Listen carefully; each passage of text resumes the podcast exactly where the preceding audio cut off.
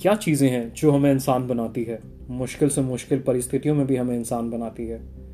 इस शो के ज़रिए कुछ ऐसे ही अविश्वसनीय कहानियाँ आप तक पहुँचाने की कोशिश करेंगे। मैं हूँ सौगात चक्रवर्ती और आप सुन रहे हैं वॉट मेक्स अस ह्यूमन